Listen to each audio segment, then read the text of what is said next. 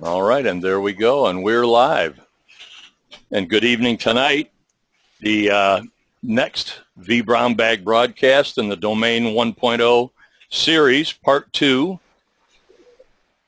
Let me just clear this. Designing highly available, cost-efficient, fault toleration, scalable systems uh, with Tim Carr as our featured presenter. Tim. Yay, Tim. Yeah, how's it going? Thanks for having me. And uh, and I apologize in advance. That I, it's so hard to follow such a great radio voice. My goodness. That's what the the double C's have in common.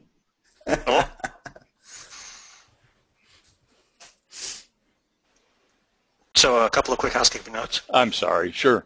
Uh, quick notes. Get in on the conversation uh, at V Brown Bag at Brownbag uh, LATAM at V Brownbag EMEA and at V Brownbag Junior. Twitter hashtag uh, crosshatch V Brownbag, professionalvmware.com brown bags, uh, APAC every other Thursday, 10 p.m. NZDT. Where's that? New, New Zealand time. that's that's a joke from Alastair. EMEA, VCP, and V Series, Tuesday, 7 p.m. BSAT, uh, BST. Uh, the uh, Latin American Thursday, 7 p.m. Pacific.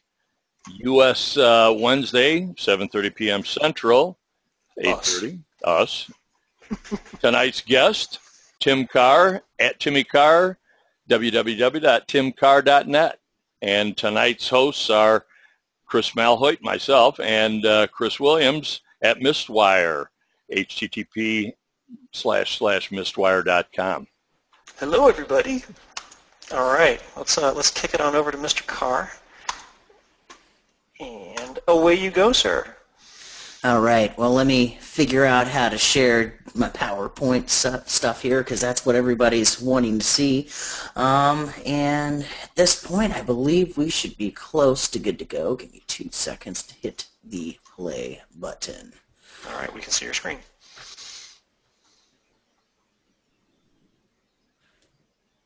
Oh, now we can't see your screen. Uh, give me just a second. How's that? Still can't see it. Uh, nope, hmm. nope, still down. How about now? Uh, we, we, we, had, we had seen it previously before you changed something, and then it went okay. away. So...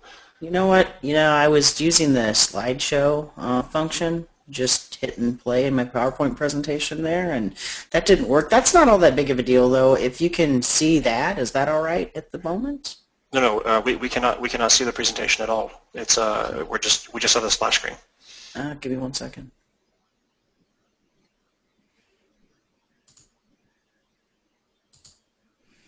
How about now? Yeah, there you go. There we go. We got it. All right, that's perfect. Sorry about that, everybody. We have we're all technical people, so we have to get over our technical difficulties, right? so just a quick introduction about me. Um, I'm an Aheadian, a small data center consulting company in the Midwest, headquartered in Chicago. Spent about three years at Ahead, helping customers consulting, so on and so forth. Um, I'm pretty deep in VMware tech, and you know, like everybody else, I'm here to learn the AWS technology. That's why I've you know decided to be a part of this V Brown Bag thing uh, for this wonderful sprint that we're doing. Uh, you know, besides uh, IT, I do a little bit of running with my German short-haired pointer who needs a lot of exercise.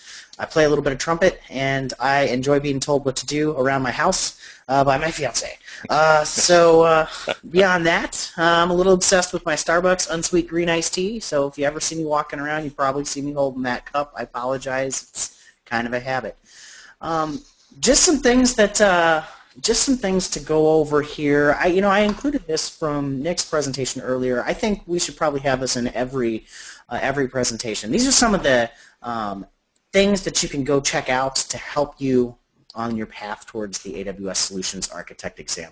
I like all of these, and the one that I wanted to add to this list is actually, uh, you know, a video series called A Cloud.guru that you can go yes. to and do online. I, I find that video series incredibly valuable. Um, I find that everybody learns differently, right? I mean, that's that's it's it's a great it's a great platform. Uh, the videos are concise about every service, and frankly, uh, I think it's worth every penny. It's not incredibly expensive to buy the video series. That you can buy a five pack to get you through to get you through the whole the whole gamut. Chris, uh, what's your take on that? Have you have you have you had some success with that? Have you used it as well? Oh, absolutely. So it, the, the very first thing in my study notes is, is a review of all of the materials that I used, and my, my primary source was Ryan Kroonenberg's acloud.guru. I mean, I, I absolutely loved that entire series. Yeah, yeah, I think it's invaluable. I encourage everybody to pick that up. Um, I don't think that as a community, uh, with the number of uh, events that we have so far lined up here, we have the ability to cover everything. So I encourage you to check out all of these resources, check out all of the white papers, uh, definitely a cloud.guru. Get get on, get with that, get on it, and do it. It's worth it. Um, this is the basic blueprint for Domain 1 that we're covering today. Uh, if you watched last week, Nick got uh, Nick Collier from Ahead got on, and he kind of talked around, about some best practices around AWS architecture, and then kind of gave a tour of um, of each of the services that he, you know, the, the, more relevant services. We certainly don't have time to cover them all, uh, but he did a pretty good job of covering all those. Make sure you, you have a chance to review those. Today, where we're going to be focusing most of our time, though, um, is we are, uh, you know, this is Nick's presentation. Uh, today, it's uh, we're going to talk a little bit about HA uh, versus COS and RDS versus EC2 as far as databases go, and really what that gets into is, uh, you know, trade-off decisions and so on and so forth when, when you're doing architecture, right? And so we're going to talk about how Amazon has said that they want you to consider uh, architecture when you're thinking about um, AWS as a cloud platform. And we'll get into that. We'll also kind of mish, like mishmash that with how we've typically done architecture within IT and, and talk about a few of the differences. Uh, and, and so let's, let's get started and kind of jump into this. One other review slide that we had from last week that I want to make sure that we cover uh, talks about regions and more importantly availability zones. So let's just do a quick review of what region is and what an availability zone is because everybody really needs to understand this when we start talking about high availability in the platform. So what we see here in the in the orange slash yellow circles are the are the regions within AWS, and this is where you can choose to spin up uh, spin up services and so on and so forth. Each of these regions are comprised of at least two availability zones. Those availability zones are a data center. Uh, and, and the important thing to understand as far as your service is concerned within AWS is that the availability zones have high, uh, like, like, a, like a high throughput, high bandwidth type uh, connectivity between the two of them. So and and high high throughput, high bandwidth, but also low latency between the two of them, so that services running in those data centers are very close to one another and can react uh, within milliseconds of one another. So truly designed so that you can scale your services within one region across different data centers, which are the availability zones. So once again, this kind of covers, uh, you can see the region here, comprised of at least two, but a lot of times more availability zones within your environment. Um, it's really important to kind of understand and grasp that topic when we, when we start talking about HA. Uh, so let's uh, let's dive into what Amazon RDS actually is, because is kind of asked to cover RDS. Well, RDS is, as you know, a blue dot that kind of looks like it's playing Minecraft. So uh, you know uh, uh, that's that's that's what it appears to be. Actually, it's not. It's it's a managed database service, right? Um, and and it's important to understand what that means when you say managed database service. It's truly a database in a box, right? Um, and what we mean by that is you buy that service, you have the capability of connecting to that service, that database service in a box, and it's running one of these predetermined platforms for you. Um, in this case, you got MySQL, MariaDB, Oracle, Microsoft SQL Server, uh, and PostgreSQL. We've got Oracle twice in here because I thought that was super extra important as a typo.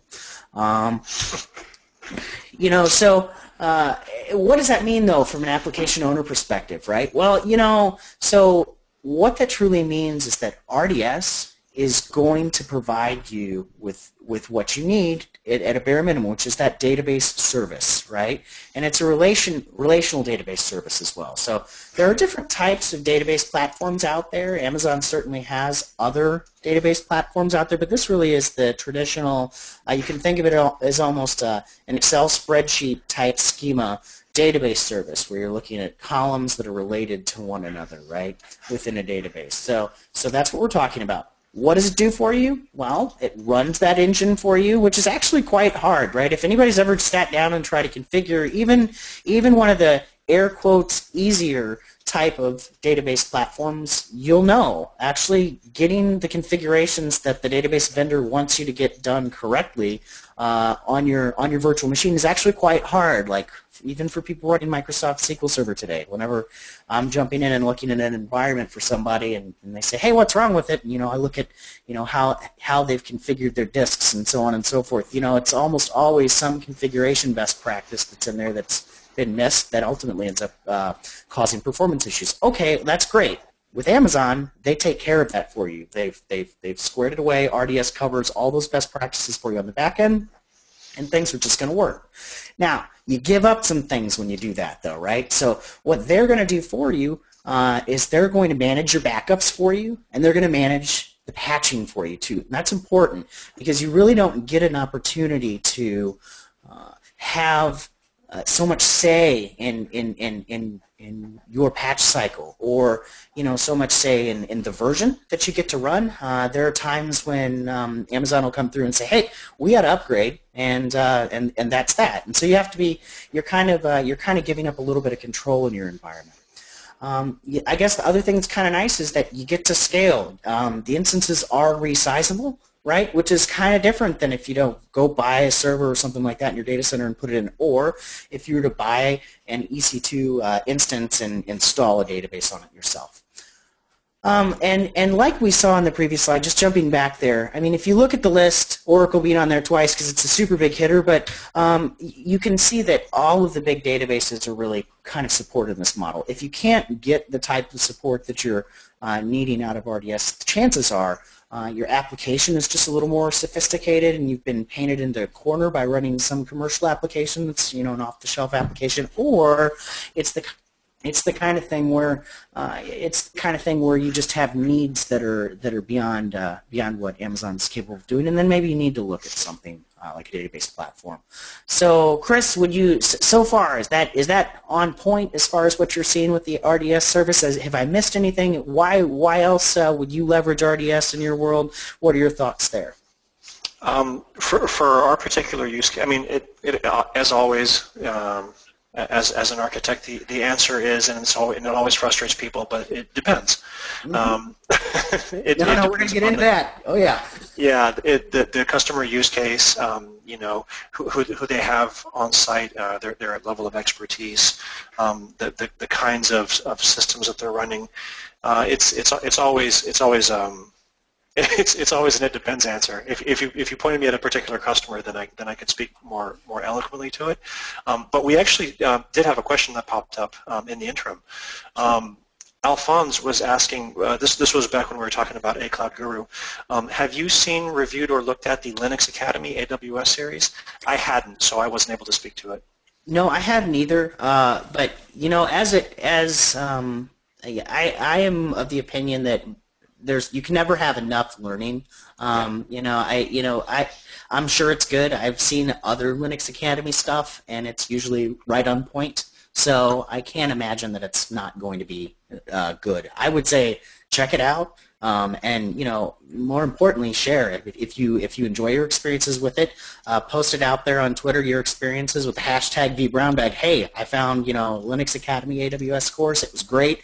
Uh, check it out. Let's uh, let's share that kind of information. I certainly haven't checked it out yet. Um, I really just focused on the Cloud Guru and some of the other online resources that I was able to find at the time. Uh, but but definitely share. Nice, very cool. Uh, and Ankit is saying that uh, he reviewed Cloud Academy and he said that he liked it. They have hands-on labs too with Learning Path. Uh, he is now right now tweeting a 25% off link. Thanks, Ankit. Appreciate it. Yeah, Ankit, that's awesome. Thank you, man.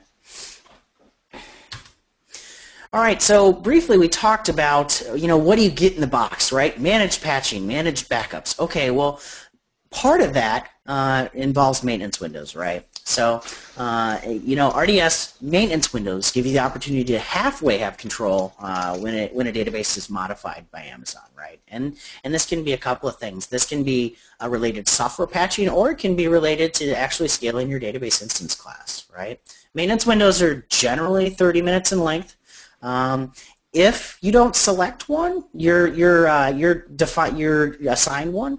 Um, so it's kind of it's kind of interesting. I would say select one. And the other thing to note here that they don't really talk about in the documentation, but is kind of an ob like a oh well that's totally obvious, uh, is that um, your backup maintenance window and your actual uh, database maintenance window need to be two separate times. So think about that for a second, right?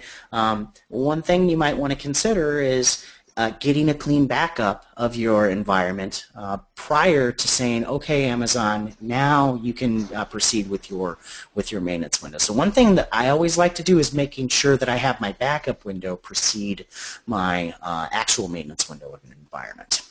Um, let's see here. Uh, oh yeah, backups are going to pause I/O in non-multi-availability zone deployments uh, for for for uh, your environment. So that's important to understand.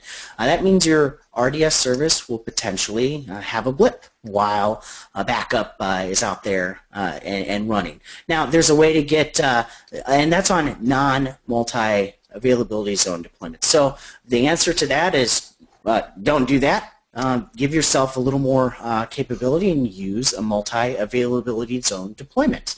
It's, uh, as a matter of fact, it's how we can add uh, high availability to RDS.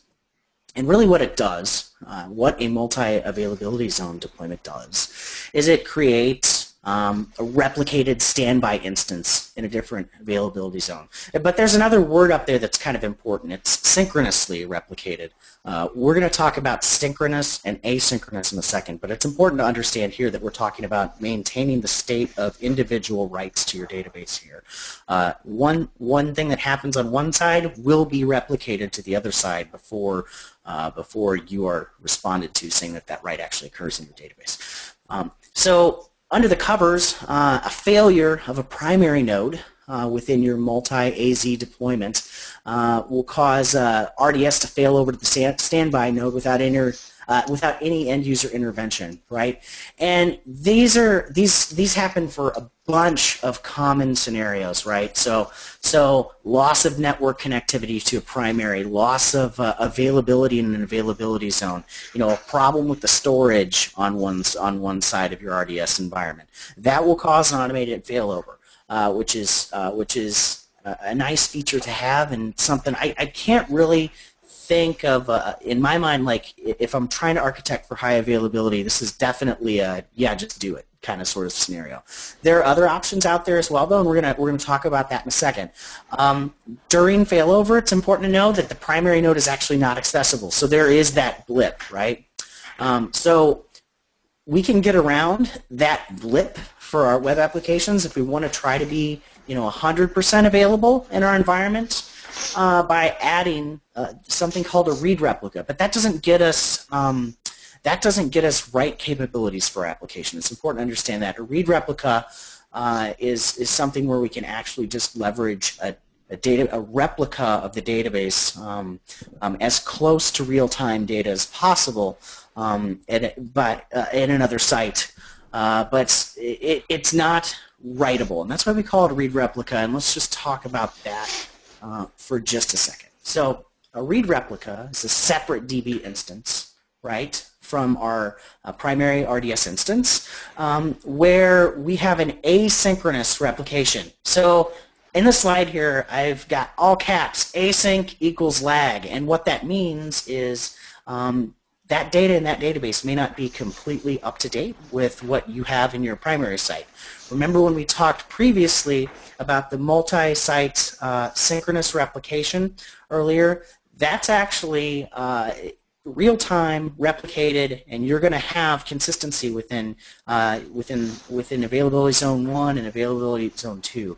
Uh, with a read replica, it's potential that you will not have 100% consistency within your database. So um, it's important to consider the type of app that you would want to le- leverage this for. Uh, there are scenarios where this would certainly be appropriate. Like if I was having a you know I don't know something like a like a like like an, like an Amazon.com for example. You want to go on, you want to buy stuff. Uh, Amazon perhaps would update their catalog with items that, that would be available, right? Well, for performance, it's okay if maybe not every single item is available to you 100% of the time. What it would not be appropriate for would be the current stock of those items, right? You would want to have a real-time feed of, is that item available? And so on and so forth. So that's an example of in one scenario, the current stock where you'd want to use something like synchronous. And then the other side of it, uh, the asynchronous thing, where for performance you might want to show people, hey, what you have in the store, right? Um, so, so a couple different use cases there, and a couple of different ways to talk about availability within RDS. Um, I've gone through a whole a whole swath of stuff here. I realized that. We have any questions so far, Chris? Are we are we chugging along okay?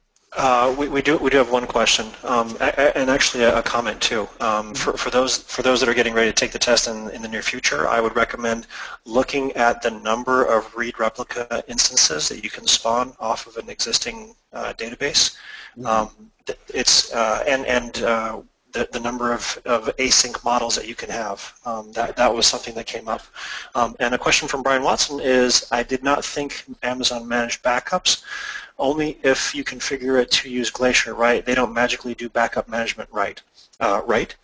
Um, well, so uh, they so Amazon you have potential to do backups within your environment, and it's something that is configured with you. You do have your backup window as part of RDS, um, and that is something that you can configure. Um, as far as automatically doing it, I'm not sure if it automatically do, does it, but I always configure backups in my environment, so that's why I'm not sure.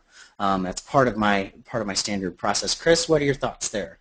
It, it, mine too. Uh, you you turn it on and uh, you you then start having backups. Um, in, in terms of automatically doing it, no. I mean you you have to specify yes start start backing up this instance. Um, Brian, if you're playing with like the free tier, then then starting doing your backups would actually start incurring cost. Um, but uh, since I'm playing with the free tier, I, do, I don't. So I just uh, I, I leave mine turned off as well. Yeah, my MySQL database is being backed up uh, currently in AWS, and I just remembered it being a, hey, turn this thing on, and you have your access to your backups. Oh, Brian Krausen just uh, just spoke up. It will do it automatically in RDS. They're like snapshots. You pay for the yep. storage of each snapshot. Yep. Yeah, it's, it's kind of what I thought, but in my experience, so I run my blog on AWS, and I and um, my MySQL is RDS, and it was it, going back to backup for me was as simple as just going back to the uh, going back to the less backup in the chain. I honestly couldn't remember uh, setting that up. I knew it was really easy, and I was like, backups, yes, go. So, I mean, there you go. So you know, one of the things that we wanted to talk about uh, as well on on today's uh, on today's spiel, I guess you could say, is kind of architectural trade-offs. Um, and to get into that, I wanted to first discuss kind of how I think when I'm designing a solution. Um, like I said, I kind of come from the come from the virtualization background, and I, there's um, there's I don't think from a virtualization background, from a DBA perspective, from a from a developer perspective, I really don't think there's any difference in how you need to think. Um, I think there's different just different semantics and so because this uh, associate level uh, cert is, is kind of the beginning cert for a lot of people when it comes to things, I wanted to make sure that everybody had a level playing field with how to start thinking on how to design architecturally. So for me, uh, that starts with the total fundamentals, right? Ramps, right? This is, this is standard stuff. Everybody's done this, but you got recoverability, availability, manageability, performance, and security. Now, I'll tell you right off, uh, right off, right off the top that Amazon kind of takes a different view uh, for how they want you to see this just a little bit, but I wanted to tell you how we see this in typical, uh, in typical, or how I've always seen this, and and this is one of the acronyms that I've always used to kind of hit all the big points, right?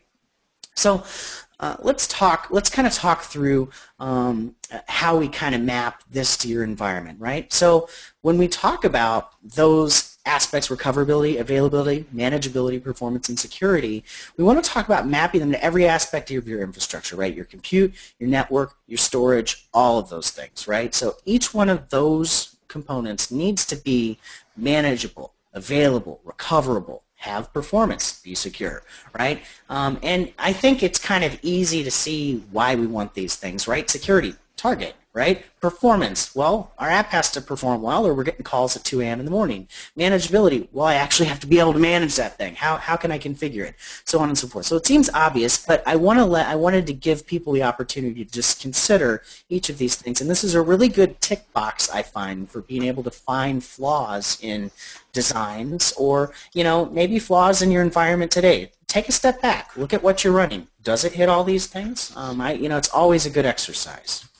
Now, um, let's talk about recoverability. That's, that's a function of ramps. We talked earlier about two different options for recoverability within an environment. Uh, one being uh, one leveraging uh, multi-AZ type uh, scenario, being able to synchronously replicate in an environment, and the other was talking about uh, uh, read replica, right? Um, so, so I think that's kind of I think that's kind of key when it comes to recoverability.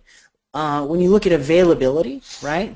Um, when you look at RDS, right? Um, when you look at Oracle, PostgreSQL, MySQL, and MariaDB, on the back end, to make these things available um, for replication, they, they, all the white papers that I've found say that they use Amazon Tech whatever that is for replication within the environment. Now, Chris, do you have anything? Do you know anything deeper about this, or is that is that as deep as you get there as well? Because all I was able to really find there is Amazon Tech.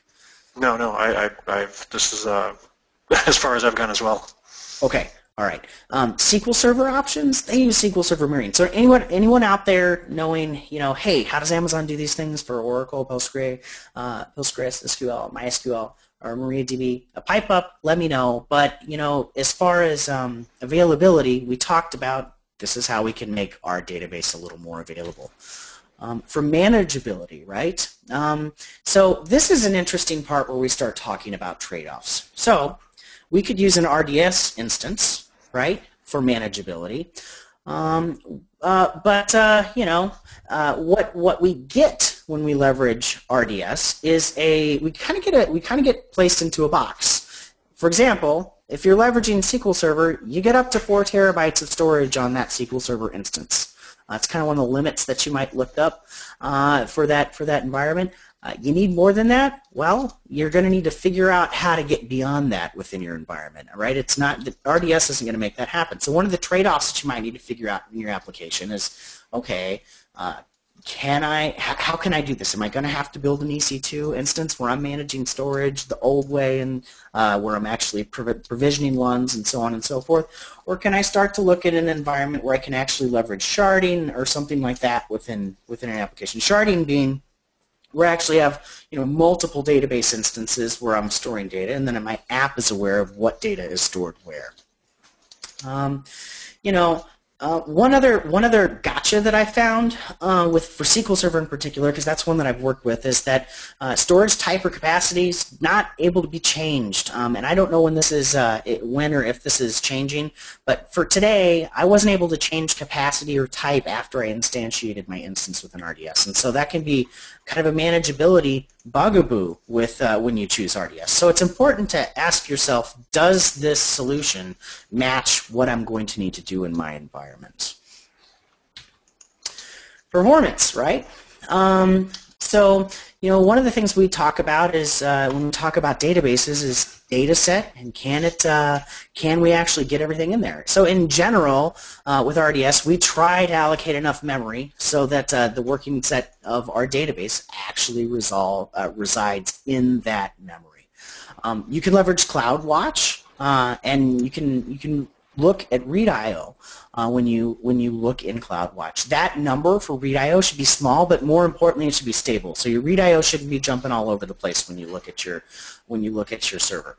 If it is, you might want to scale up your uh, RDS instance uh, and, and scale it up to the point where you, you can try to stabilize that number if possible.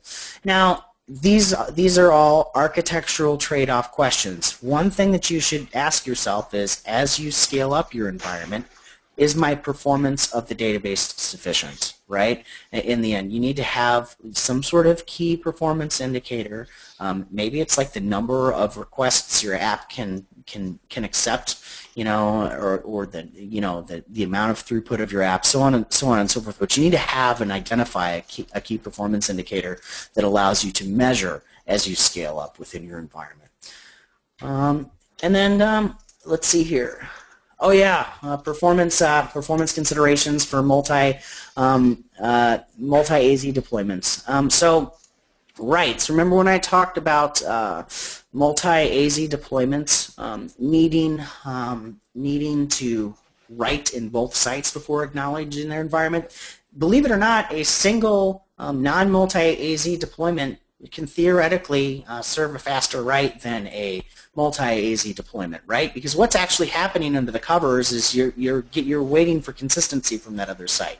So it's important to understand those uh, so, sorts of things. That said, regions are architected, to, you know, to give you very low latency. So you're really uh, you're really um, you're really not too hamstrung by that by that right within an environment. So I, I, would I would look at that. It's important to consider when you click the multi-AZ button. You know, it there are performance implications to doing that for your uh, for your application, um, and you may want to consider uh, if there are right performance implications. There are, there are some other ways to uh, to to ensure you know availability and recoverability of your environment if needed. Um, th these are all architectural trade-off decisions and part of the conversation that you need to have uh, with your customer or with your you know with your group when you're actually architecting these solutions.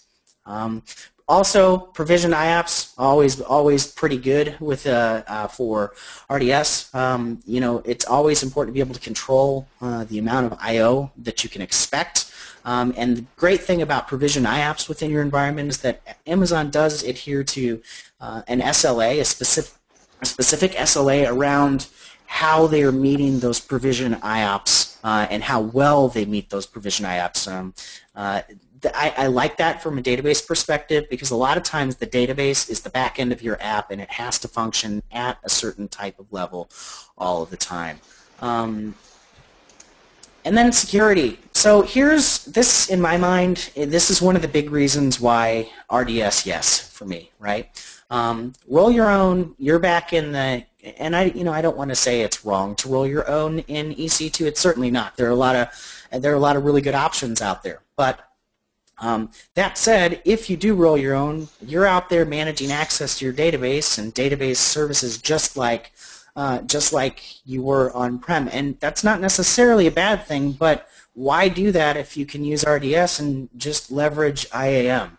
Um, IAM's elegant, simple, um, and can be leveraged from the command line. Uh, from you know, can be scripted incredibly easy, um, and and and it's just built in with RDS. And for me, um, it's a complete thing of beauty. Um, and I think I think that right there in a nutshell is you know, um, when it comes to security, it's hey, IAM RDS, done, match made in heaven.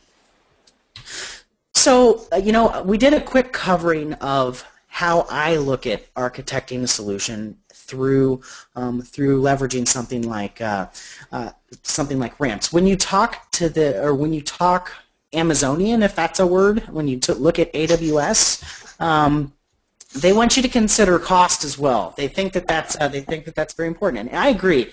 Um, I frankly, for for all the Ramps fans out there, um, and no, I didn't say Los Angeles Rams fan. That's Ramps fans out there. I think what they're missing is that um, uh, is that you know ultimately cost is a huge driver in any solution, and and and the reason why people leverage AWS is to get closer to that line of um, of what you actually need to use versus what you what you buy so that you can actually go to market with your application. So, um, you know, I you know, I I think I think uh, what we what we do uh, what we do with ramps is that you know um, we take it one step further by saying, hey, it needs to kind of be cost efficient, right? And Amazon kind of defines how they look at their methodology by saying, um, we need to be able to create systems that are secure, reliable, high performing, and cost efficient. And that's, and that's how they look at it. And they've got a great white paper that kind of covers those sorts of things. I got that link there. That'll be in the slide deck later.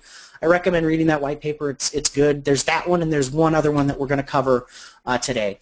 Um, but when we talk about optimizing for cost, we really talk about um, right-sizing computing, right? Um, and and that's that's important.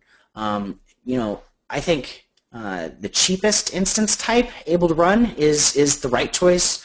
Um, a lot of times, right? But in some cases, and this is why you need to right size and then also measure performance, right? In some cases, using a fewer, larger, more costly instances may actually be the better performance or better performing environment, right? So um, what I recommend, like I said before, is benchmark different configurations. And I think the beauty of AWS is that you get to do that. It's pretty cost. Uh, it's pretty. It's pretty cost effective if you're spinning up and spinning down and trying things. Um, and and I like trying different configurations, right? I like saying, hey, what does this look like if I if I bump up the amount of memory that I have in my RDS instance? I did it when I was uh, when I was playing with my blog, and I actually found that you know no, I didn't need to spend any more money on this database. I could actually go smaller, which is really nice. I was actually able to show that though by benchmarking um, in my environment. So I, you know, it's it's really useful.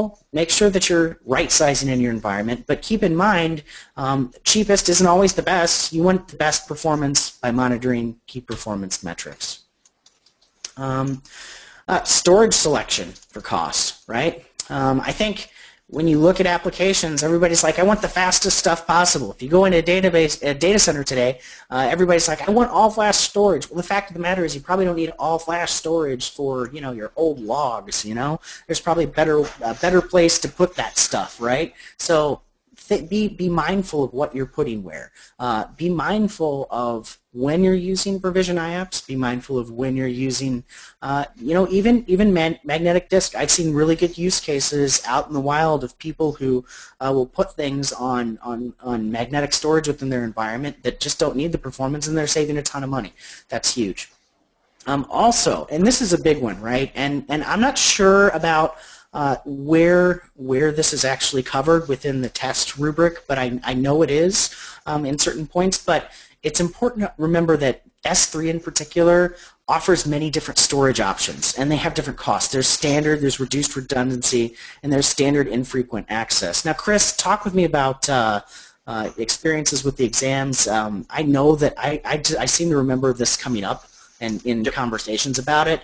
Um, I think that you need to know, like when I look at this screen, right, first of all, know everything here for storage, right? Like you need to know magnetic, general purpose, provision IOPS, that's, that's a given, right? But S3, yes. that's out there as well, right? It is, yes. Yeah. yeah. Uh, so, so the, um, know, know, the, know the number of nines uh, for, for both uh, redundancy and durability.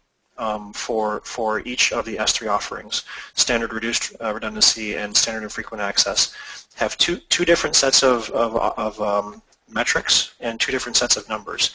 Uh, so um, when you're studying, know what those are.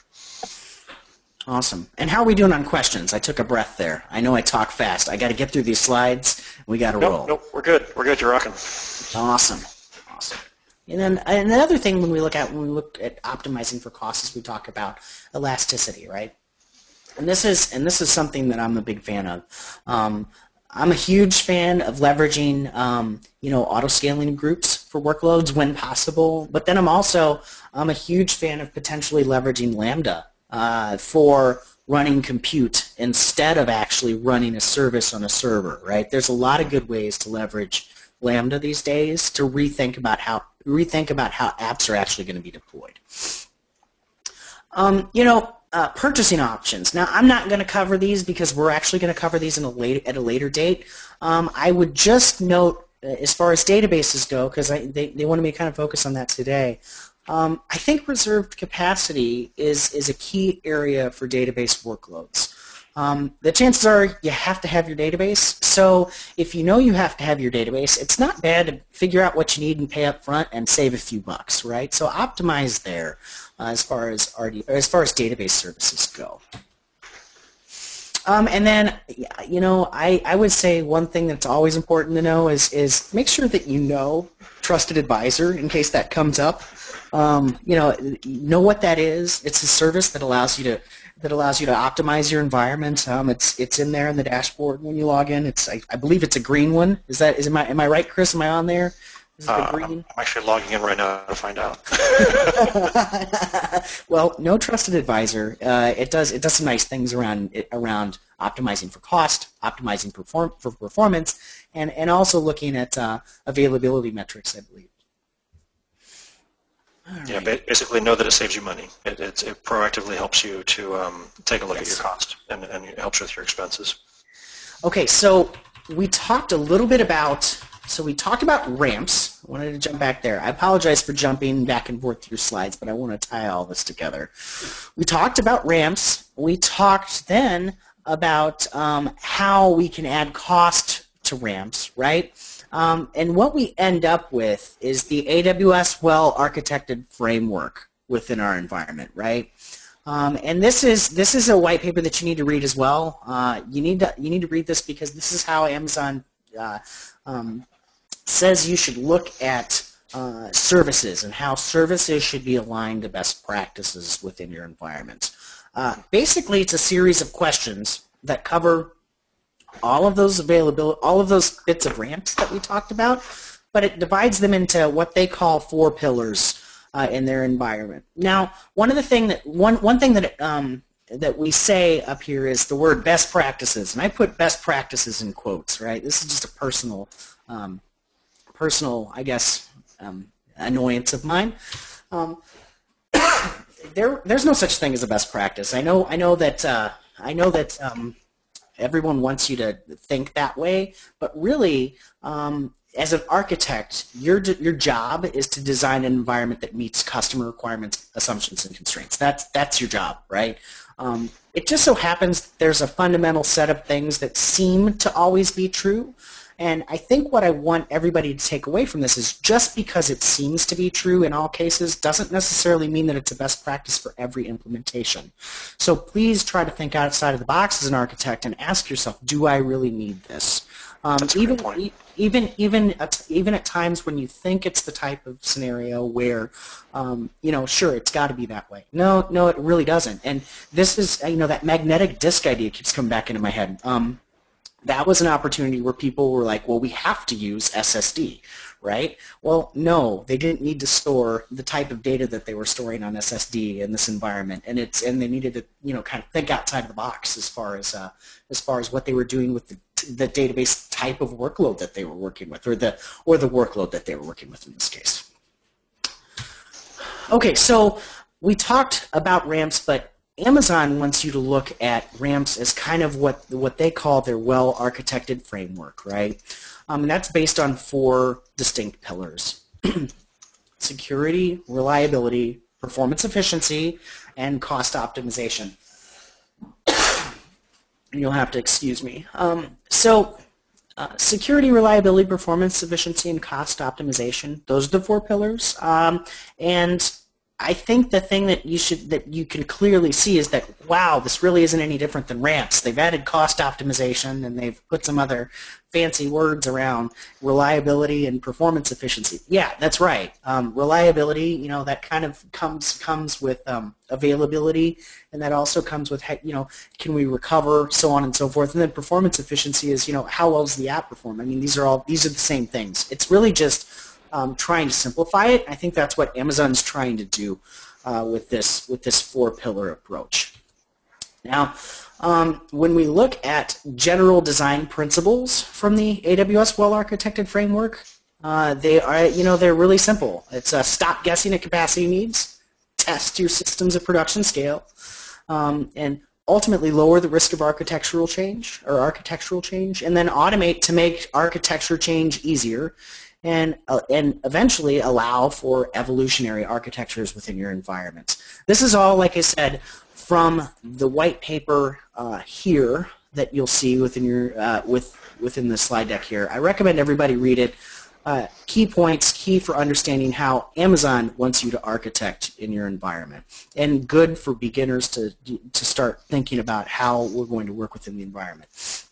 Now, Chris, uh, ta- as far as exam goes, do they, uh, you know, are they asking a lot of? Do they get to the point where they're actually asking questions about these sorts of things? I don't think they're actually asking you architectural questions, but I think they're asking you questions that uh, I, I think they will ask you questions about each of these areas. Certainly, correct?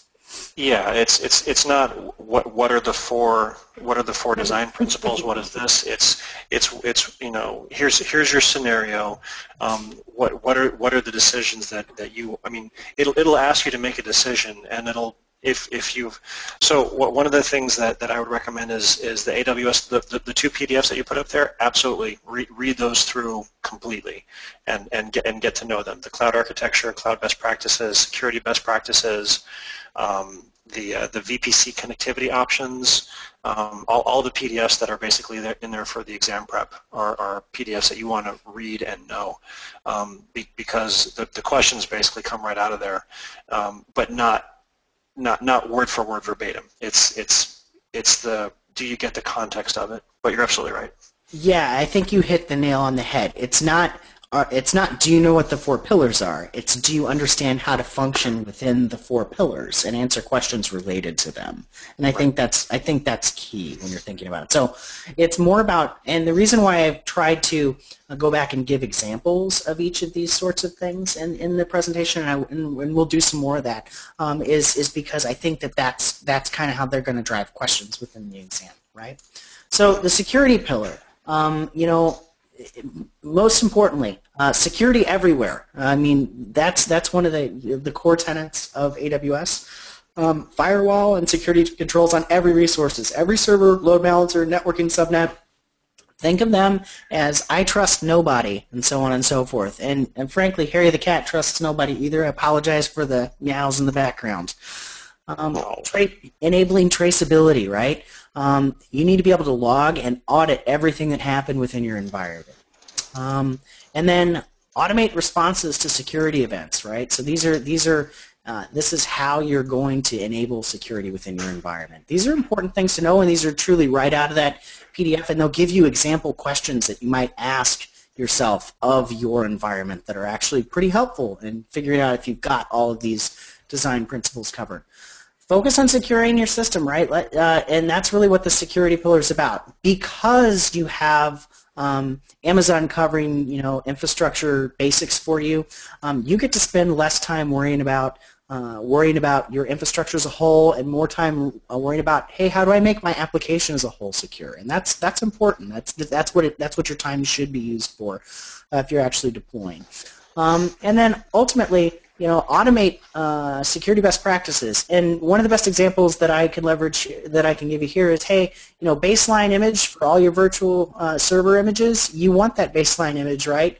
Um, and you need that to be locked down and very secure. So what you do is you create that custom baseline, and then your entire infrastructure is then defined from that template in your environment. And we're going to get into uh, EC2 in a later event. This is, like I said, a little bit early on, and I wanted to I wanted to get an idea and grasp some of the concepts that we're going to be talking about a little bit later in the series.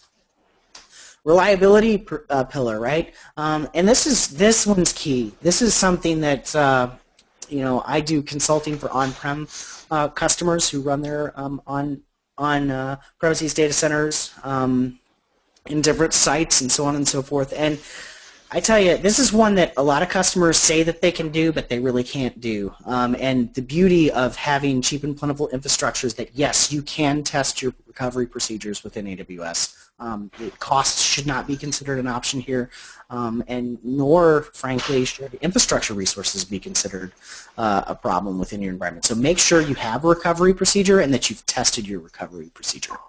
After you've tested your recovery procedure, um, figure out how you can automatically recover from failures, right? And and I've got all caps, great Lambda use case here, right? So if you're monitoring key performance indicators in your environment, you know, and you know that you know maybe a query on a database uh, might be resulting in you know some some challenges here. Maybe you need to do something within your data set, so on and so forth, and you can use a Lambda function to help you with that.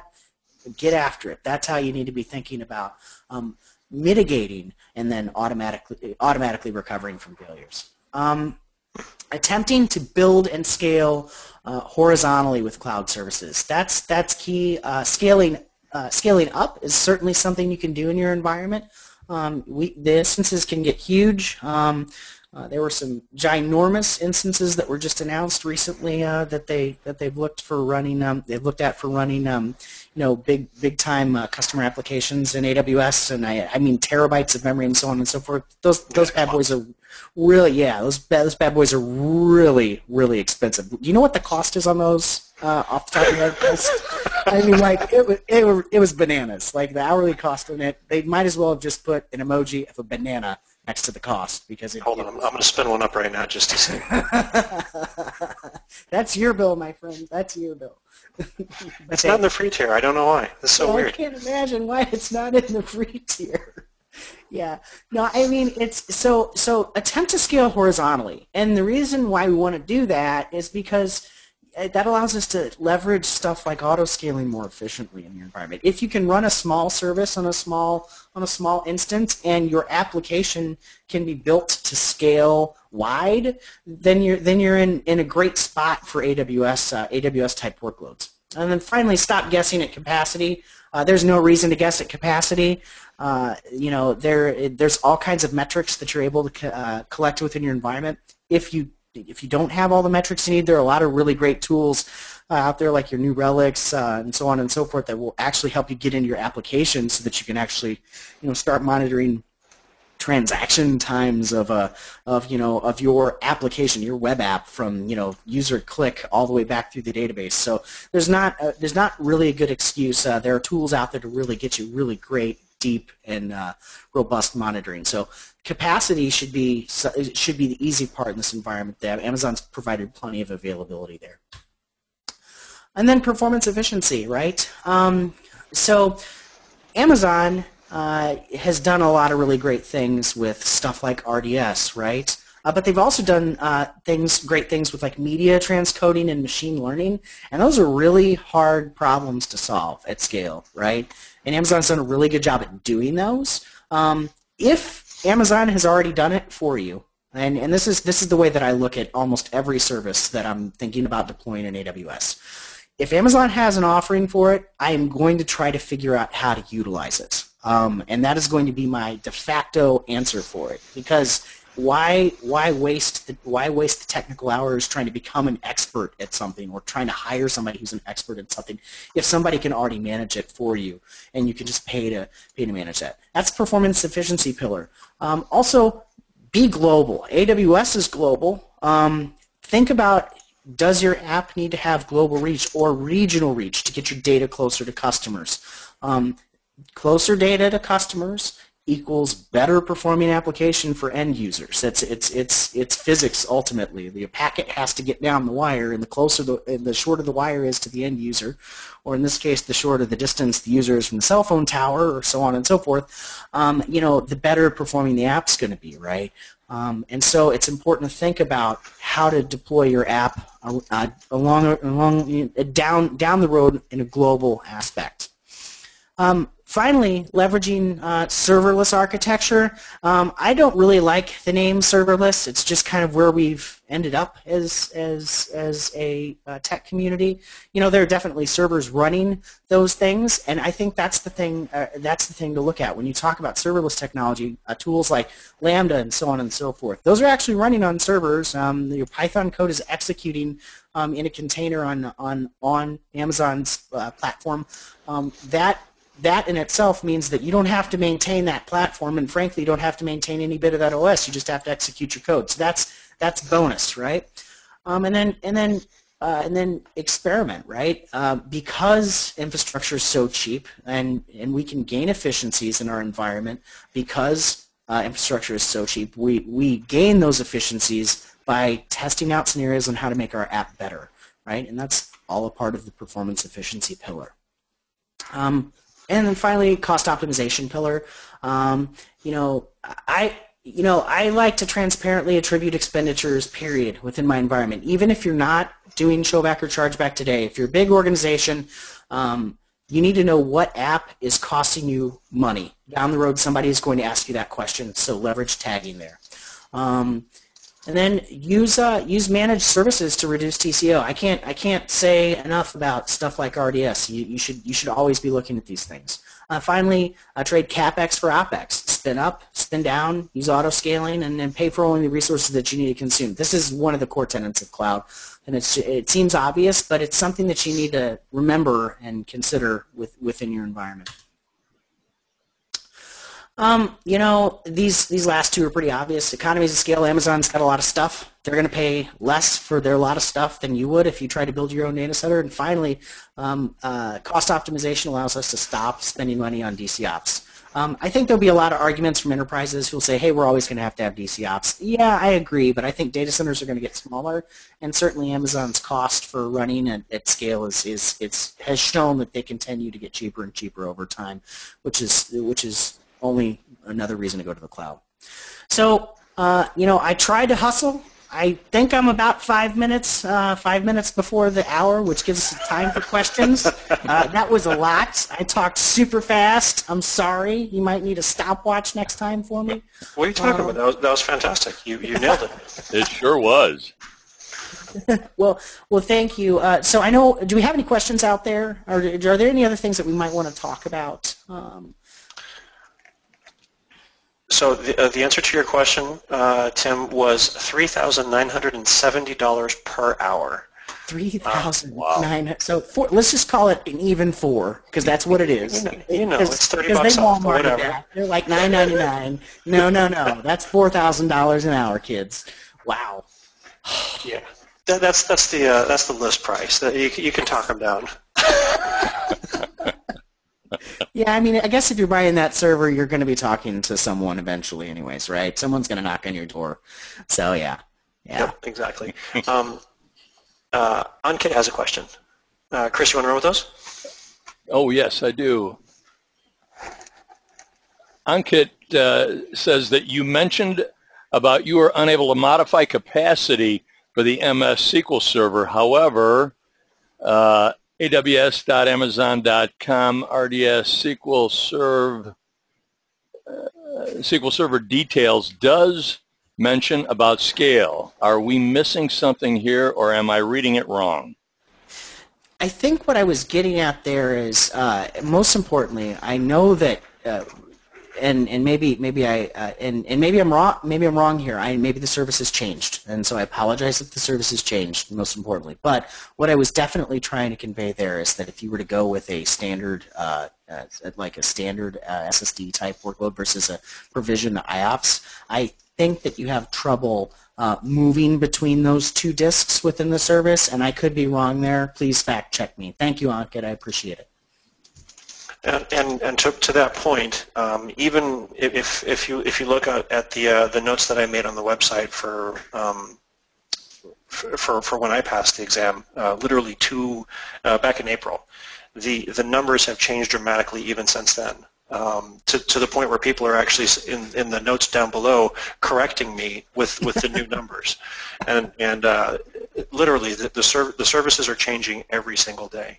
Um, one of the things that I would recommend is um, if you guys use Stitcher, subscribe to the AWS Tech Podcast.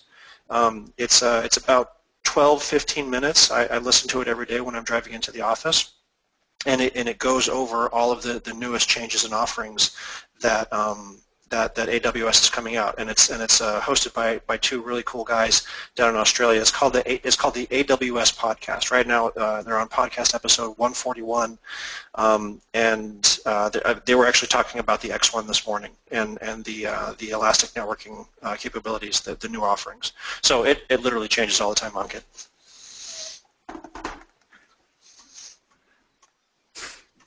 I don't see any other questions can't change storage. Um, uh, Mr. Krausen has, has responded, can't change the storage on SQL Server after it's launched due to the extensibility limitations of Stripe storage attached to Windows Server. Have to create a new instance and export the data from the original one. Uh, now you have to pay for the storage you aren't using by allocating more storage. Um, uh, his and his next comment was this was accurate as of a few months ago. It could have changed. Um, that, that was my understanding as well, Brian. Um, Yep. So, but Ankit, uh, to to everybody's point here, the, the it, it changes nightly. So so uh, d- dig into it yourself as well. Cool. I think. Yep. the- Uh, we we are clean. We are clear. Yeah, no Thank you. Others. Tim, that was fantastic, dude. Tim, it Well, sure you, was. everybody. I wish I had more demo, but we're just not there yet, unfortunately. I mean, we're still we're still at the basics. So thank you, everybody, for covering some basics with me today. I appreciate it, and thank you, uh, uh, vBrownBag podcast or webinar team. This is awesome. I followed this from the virtualization days. I'm so so thrilled that we're covering other things. I mean, this is great. I'd like to Yeah. see AWS. Like to see some Azure stuff out here as well. This is amazing. I love it. And and that's so we've we've got you know another month and a half of, of AWS stuff lined up for the cert, um, and and then there there we're, we're gonna we're gonna be spreading our wings as it were to uh, to, to cover a lot more stuff in the future. Um, cool. And and Alex says uh, it was wonderful. Thank you guys. So huzzah! All right, I'm gonna click the stop recording button, and we have stopped recording.